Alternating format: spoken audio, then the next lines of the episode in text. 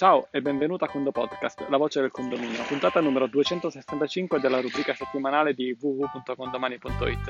La puntata la registriamo da Roccella Ionica, è esattamente dentro l'acqua, sì, esattamente, l'acqua è veramente calda, ma dettagli su Roccella Ionica li diamo poi alla fine della puntata. Andiamo al tema della giornata.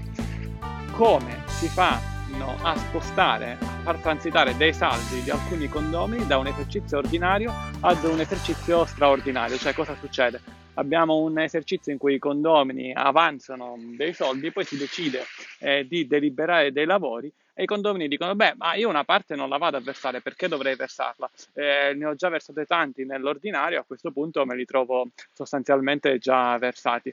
Eh, allora la soluzione sostanzialmente per poter eh, iniziare a ragionare bisogna capire eh, innanzitutto, eh, stiamo trattando di un condominio che abbiamo appena caricato su Condomani, beh potremmo lavorare direttamente sui saldi iniziali e vedremo come. Oppure è un condominio caricato su Condomani da tanti anni, ora indipendentemente dal fatto che sia Condomani o no, è un condominio in cui ci sono dei bilanci già approvati in un determinato modo per cui bisogna far transitare dei soldi da un ordinario a uno straordinario.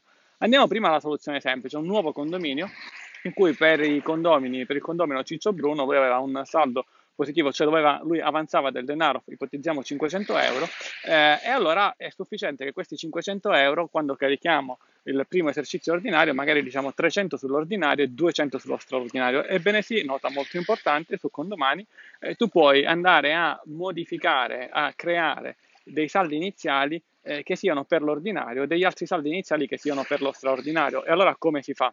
Eh, si fa semplicemente andando a selezionare, dopo che l'hai creato l'esercizio straordinario, andando a selezionare la voce dei saldi sull'esercizio straordinario e lì vai a inserire quindi i saldi iniziali, i 200 euro. Quindi sono due valori diversi per lo stesso Ciccio Bruno, per la stessa unità, ma su due esercizi diversi.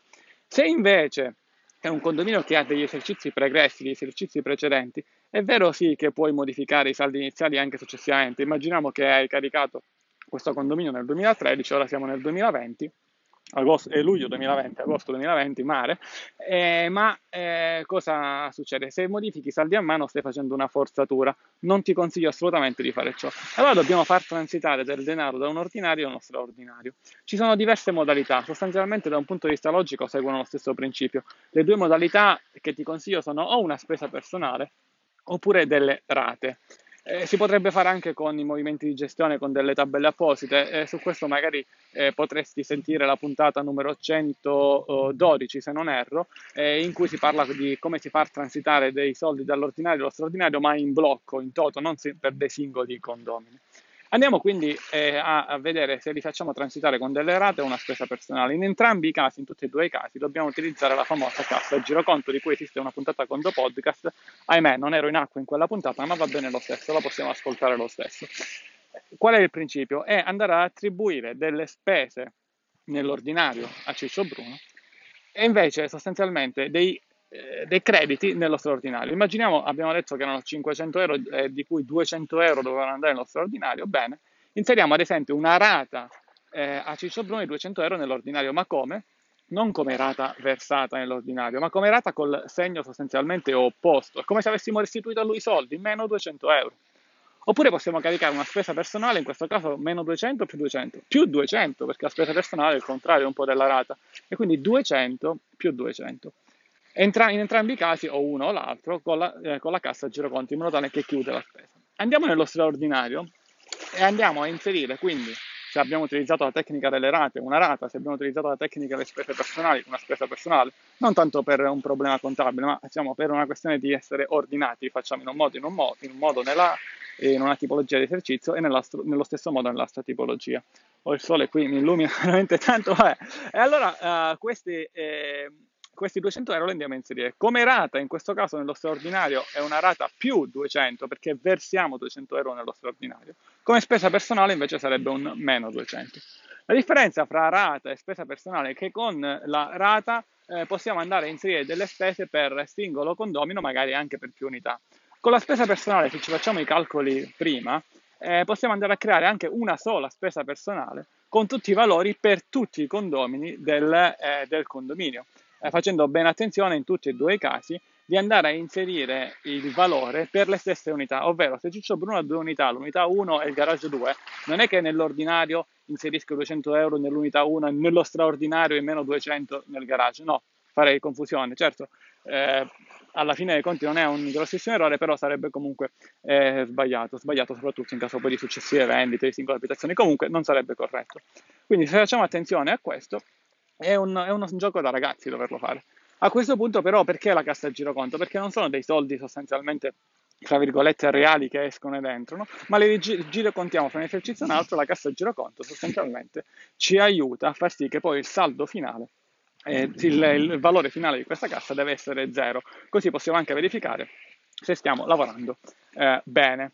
Quindi questo, questo è. Nella soluzione invece iniziale avevo detto si potevano sostanzialmente andare a splittare i saldi se eravamo all'inizio. Eh, questa soluzione, questo diciamo, problema di cui abbiamo parlato, come detto all'inizio, molto molto utile quando bisogna far eh, si decide di eh, spostare i soldi da un ordinario a straordinario, ma è anche molto importante, è un caso di assistenza gestito ad esempio qualche giorno fa, in cui un amministratore si trova sostanzialmente aver iniziato magari qualche anno fa unendo tutti i saldi di un ordinario e di uno straordinario in un valore unico per la stessa persona e ci sta, non è un problema, ma poi a distanza di qualche tempo i condomini dicono no, no, no, ma c'era una parte di soldi che era per lo straordinario e una parte di soldi che invece era per l'ordinario. E quindi come si fa? Ecco, basta riascoltare le parole di poco fa e, e, quindi si trova la soluzione. Se invece fra poco andiamo ad ascoltare un po' di parole su Rocella. Sincero, mi sono buttato in acqua dopo aver registrato la parte eh, sulle rate e così via e dopo di questa ora ti parlo di Roccella Ionica. È un comune appunto sullo Ionio, Mar Ionio, i colori del mare sono chiarissimi, diversi magari dal Tirreno, eh, molto rilassanti la spiaggia è almeno qui dietro gli ombrelloni molto molto fine, se ti piace la sabbia fine la amerai, altrimenti la odierai, e i servizi in questa, in questa località balneare ci sono, infatti è bandiera blu da più di 18 anni, bandiera blu significa mare cristallino, lo è, guarda, ma anche sostanzialmente servizi, e su questo la politica che è evidente ha seguito questa città negli ultimi anni ha fatto un ottimo lavoro, l'attuale sindaco è il sindaco Vittorio Zito ti fai una passeggiata, ti rilassi nella spiaggia libera, che io amo, spiaggia libera, eh, trovi anche la doccia libera eh, per prima di salire a casa, è una cosa che è normale, dovrebbe essere così, però non in tutte le cittadine lo trovi.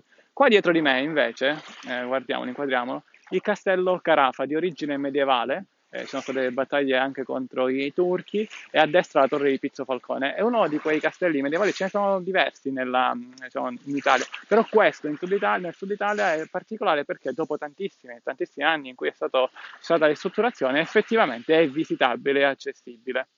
E, e so, di sotto del castello ci sono due, due, due, luoghi da visitare. La uh, chiesa della, della Madonna delle Grazie in una roccia e il, L'anfiteatro, l'anfiteatro dove ci sono diversi eventi, ma tra questi da 40 anni, siamo alla quarantesima edizione del Festival Jazz Rumori Mediterranei, un festival jazz in cui gli artisti eh, si esibiscono, magari anche in parte improvvisando il jazz, guardando eh, questa collina del, del, castello, quindi è, è, bello per gli artisti, ma anche chiaramente per gli spettatori. E se eh, si viene qui durante il periodo del jazz, che quest'anno è alla 20 alla quarantesima edizione fra il 18 e il 30 agosto, se non erro. Poi cosa si fa di giorno? Di giorno un bagno a mare, chiaro, eh, relax totale, eh, silenzio, non è uno di quei posti con i lidi in cui ci sono intrattenimenti o altro silenzio. Dopodiché, eh, un, delle gite, tra i 20 e i 40 minuti si può andare all'occhio dei Pizzeferi, è una parte, la parte ionica eh, in cui sono arrivati i greci, o magari le cascate, le cascate di Bivongi, o ancora più bello la cattolica di Stilo, o magari un giro nei borghi eh, di Geracio di Ardore a mangiare una squisita granita e le more di gesso, quel che è come prodotti eh, locali. Bene, con il Condo Podcast è tutto, come parola chiave utilizziamo eh, Roccella, un caro saluto dall'ingegnere Antonio Belasco e a quando presto.